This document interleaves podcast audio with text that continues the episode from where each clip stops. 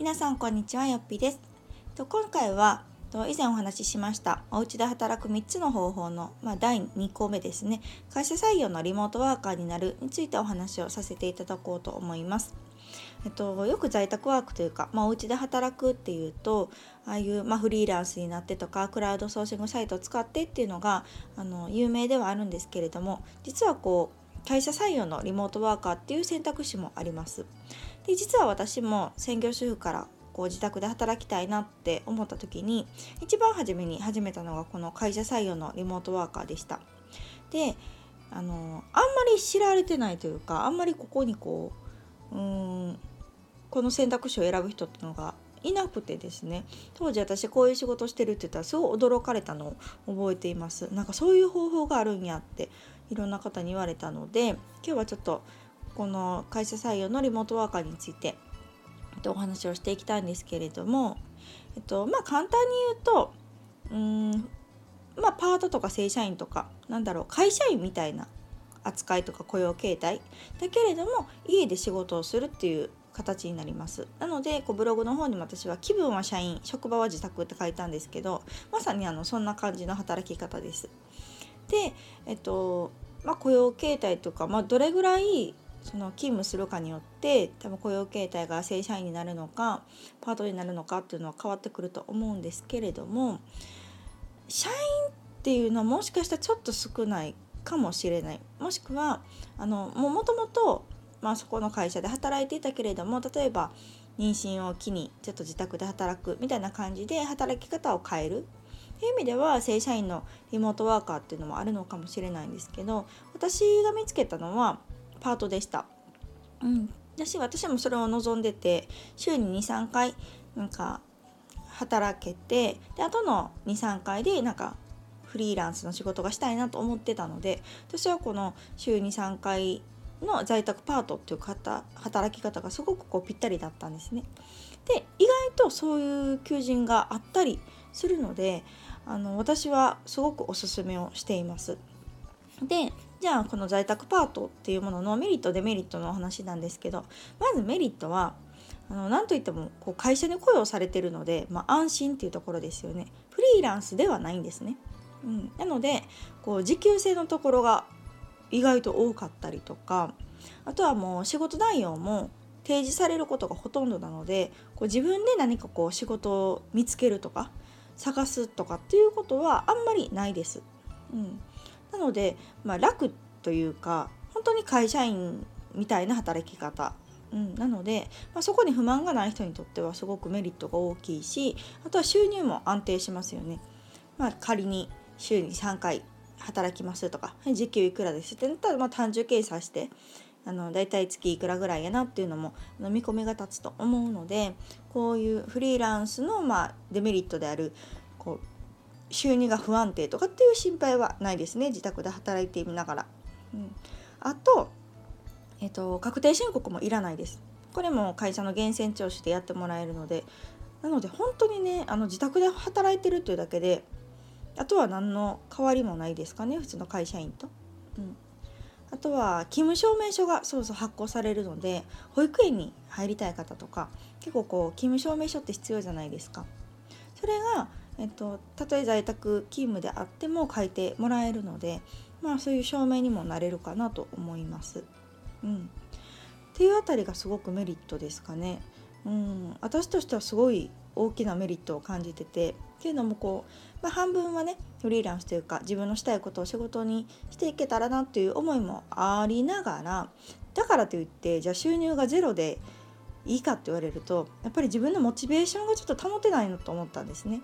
うん、だし私もともとあの教師をしていたっていうのもあってなんだろう全然そのコミュニケーション取るとか全然嫌いじゃないとかむしろ好きなんですね。人と一緒に働くとかいうことが好きなので全然そこにあの抵抗は全くなくあのうんなので本当にこうおすすめっていうかもともと会社員でしてたしそこに全然不満はないんだけれどもやっぱりこう子供ができて自宅で働けたらいいなっていう人におすすめかなと思います。うん、ので本当に家で働くっていうだけであとはあんまり、うん、そうそう変わりがないので私はどうしてもフリーランスでやっていきたいんや自分のペースでっていう人には合わないけれども、うん、それ以外の方などで、まあ、ほとんどの人に合うんじゃないかなと思っています。じゃああのそんなめちゃめちゃおすすめな在宅パートなんですけどデメリットは何かというと、まあ、圧倒的に求人自体が少ないです。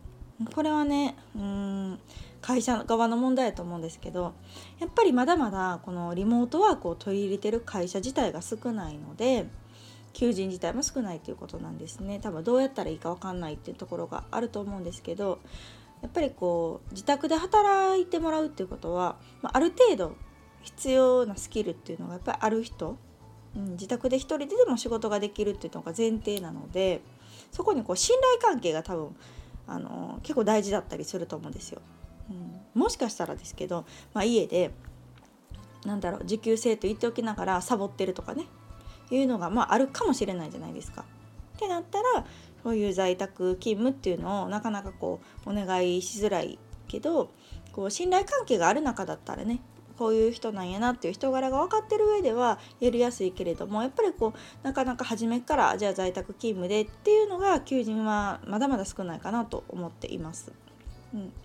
あとはこう月に数回出社が必要なケースっていうのもあるんですね。で私も実際月1回は、えっと、打ち合わせを兼ねて出社してます。のでこう私は全然子供が保育園に行ってるので問題ないんですけど例えば自宅で子供を見ながら働くとかっていう場合はきっとそういう出社のペースがねその会社によって何かあるか分かんないですけれどもそういう時はちょっとどこかね一時保育に預けるとかっていうのが必要かもしれません。うん、そしてさっきもそうそうお話しした通りちょっとねハードルが高いというかやっぱりこう自宅で1人で完結がある程度できるっていうのが大前提なのでやっぱりウェブの仕事が必然的に多くなるんですね。パソコン系の仕事あのウェブデザイナーとか、うん、あのコーダーさんとかちょっとそういうパソコンが使えるっていうのが、うん、やっぱり比較的多いかなと思います。うん、でかつそれがもうすでにできる人なのでうーんやっぱりこう一から育ててもらうとか何か教えてもらうっていう環境ではないんですね。うん、あのもともともうできるっていう前提なのでちょっとハードルは高い感じはあると思います。私こう募集の条件とかでもこのスキル持ってる人とかこういう経験がある人っていうのがしっかりこう設定されているパターンがあるので、まあ、そこに当てはまればすごくラッキーかなと思いますね。私の場合だったらなんだろう、えっと、結構広報とか PR 関係を今しているのでワードプレスが触れるっていうのはもう必須だったんですね。なのであのブログしててよかったなっていうのはすごい思ったんですけど、まあ、そういうねやっぱりワードプレスが触れて SEO の知識があるっていうようなハードルとかがあったので、まあ、そういう意味でも、まあ、ブログをやってよかったなと思うし、あのー、今後こういう形で働きたい人はそういう知識も持ってた方がいいかなとは思います。うんあとそうそうコミュニケーションは必須ですね。うん、やっぱりこうフリーランスみたいにこう対等に企業とね何個も関わるっていうわけじゃなくてやっぱり一つの企業にしっかり貢献する形になるのでやっぱりそこの会社にどんな、ね、利益を埋めるかとか貢献できるかっていうのは必須の条件になるかなと思いますのでやっぱりそこでコミュニケーションとってほうれん草もしっかりしていけないとうん在宅だからこそですねあの細かくほうれん草するとかうん、あの確認するっていうのはすごく大事になってきます。それはすごく今実感してますね、うん、なので、まあ、あのまとめると、まあ、おすすめな人は、まあ、固定給が欲しい人。自宅で働きたいけど固定給が欲しいっていう人とかあとはパソコンがある程度触れる人、まあ、何かしらのちょっと特特徴というか、まあ、デザインなのかコーディングなのかそういう広報系なのか何かの得意分野がある人は結構求人があるんじゃないかなと思います。あとは平日の昼間に仕事時間が取れる人、まあ、これは求人によりけりなんですけどやっぱりこう会社が動いている時間帯って平日昼間じゃないですか。なのでそこでやり取りができる私だったら結構チャットを使うんですね会社の人と。ので日中は結構チャットでやり取りしたりとかするのでやっぱそこに仕事時間が取れる人が求められるケースがなんか多い気がします。うん、あとはこうフリーランスになりたいわけではない人。うん別にそこにこだわりがない人。あとは持ってるスキル。すでにね例えばウェブ経験者とか。っていう形の方はスキルを生かして働けるかなと思います。うん、なのでですねあの1つ目のクラウドソーシングとの大きな違いっていうのはこう自宅で子供を見ながら隙間で働くっていう考えではやっぱりないんですね。この在宅パートっていうのは。やっぱり企業採用なのである程度こう日中とかにまとまった時間の取れる人にこそおすすめかなと思います。うん、とはいえねあの本当働き方はそれぞれであのパートであれば不要内で週に3回勤務とかっていう求人があるので、まあ、扶養内で収めたいなじゃあどっかパート探そうかなって思ってるんだったら、まあ、その近くのねどこか飲食店とかに行くことを思うとなんかこう自宅で同じように働けるのでなんかぴったりなんじゃないかなと思います。うん、なので特にこう幼稚園のママとか、うん、がなんか私は向いてるんじゃな向いてるんじゃないかなと思っております。が難しいのはこの求人の探し方なんですよね。私もすっごいここに苦労してそもそもじゃあそんな在宅で働ける求人がどこにあんねんっていうあのよく有名なマイナビとかリクナビとかっていうのがねやっぱりあの大学時代の就活ではメインだったのでそれで見てたんですけどまあないんですよ。うん、なのでやっぱり見るべきは在宅ワークというかリモートワークを結構推奨してたりとか主婦とかママにこうおすすめですよっていう求人を載せてる特化してるサイトを見るのが、まあ、賢いかなと思います。で、えっと、私のブログでもご紹介してますが、えっと、人気の在宅ワークの求人サイトっていうのを、まあ、実際私もいろいろ調べて実際なんかここがいいなと思うところを載せてるので是非そちらブログにあの書いて紹介してますので見ていただけたらなと思います。在宅ママブランドで検索していただいたらの出てきますので是非見てみてください。でですね、えっとまあ、求人サイトもなんですけどやっぱりこう私の場合は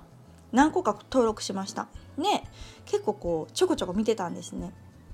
というのもやっぱりこう自分のしかるべきタイミングっていうのがあると思うんですねそう保育園に入るタイミングとか幼稚園に入園するタイミングとかっていうのがあると思うのでやっぱりそのタイミングとあと自分の求めてる条件の求人っていうのがやっぱりこうピタッと合うっていうのがなかなか難しくてなんかこの案件すごいいいけどまだ保育園入ってないしなとかっていうのがあったんですよ私も。なので結構登録は早めにしてそっからは結構見てましたね。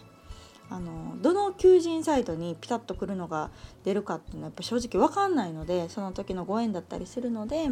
あのいろいろ登録をして日々チェックをしてあもうここって思う時に私は3つぐらい応募して一緒にあの面接とか行きました。うん、あそうそう。結構ねこういう在宅パート私の場合かもしれないけど結構ね面接ありのところが多くってなのでこれも普通の就活みたいな感じなんですけど、うん、なのでうんやっぱりより良いね求人に出会うためにも登録をして細かく見るっていうことは大事かなと思います。はい、というわけで今回ちょっと長めになりましたがえっと、企業採用のリモートワークについてお話をさせていただきました。本当にこういい求人に出会ったらあの長く安定して働けるので私ももうすぐ3年なんですね。今の1つ目の企業かな。はもうすぐ3年で今週2日ですね。前3日だったんですけど今週2日で安定して好きな仕事をお家でさせてもらってるのであの個人的にはすごくおすすめの働き方ですので是非あの求人サイト覗いてみてください。はい、では今日は企業の企業採用のリモートワークについてお話をさせていただきました。次回はですねいよいよ最後の自分でサービスを作るということについて解説をしていきたいと思っておりますのでご興味ある方是非聞いてください。ではさようなら。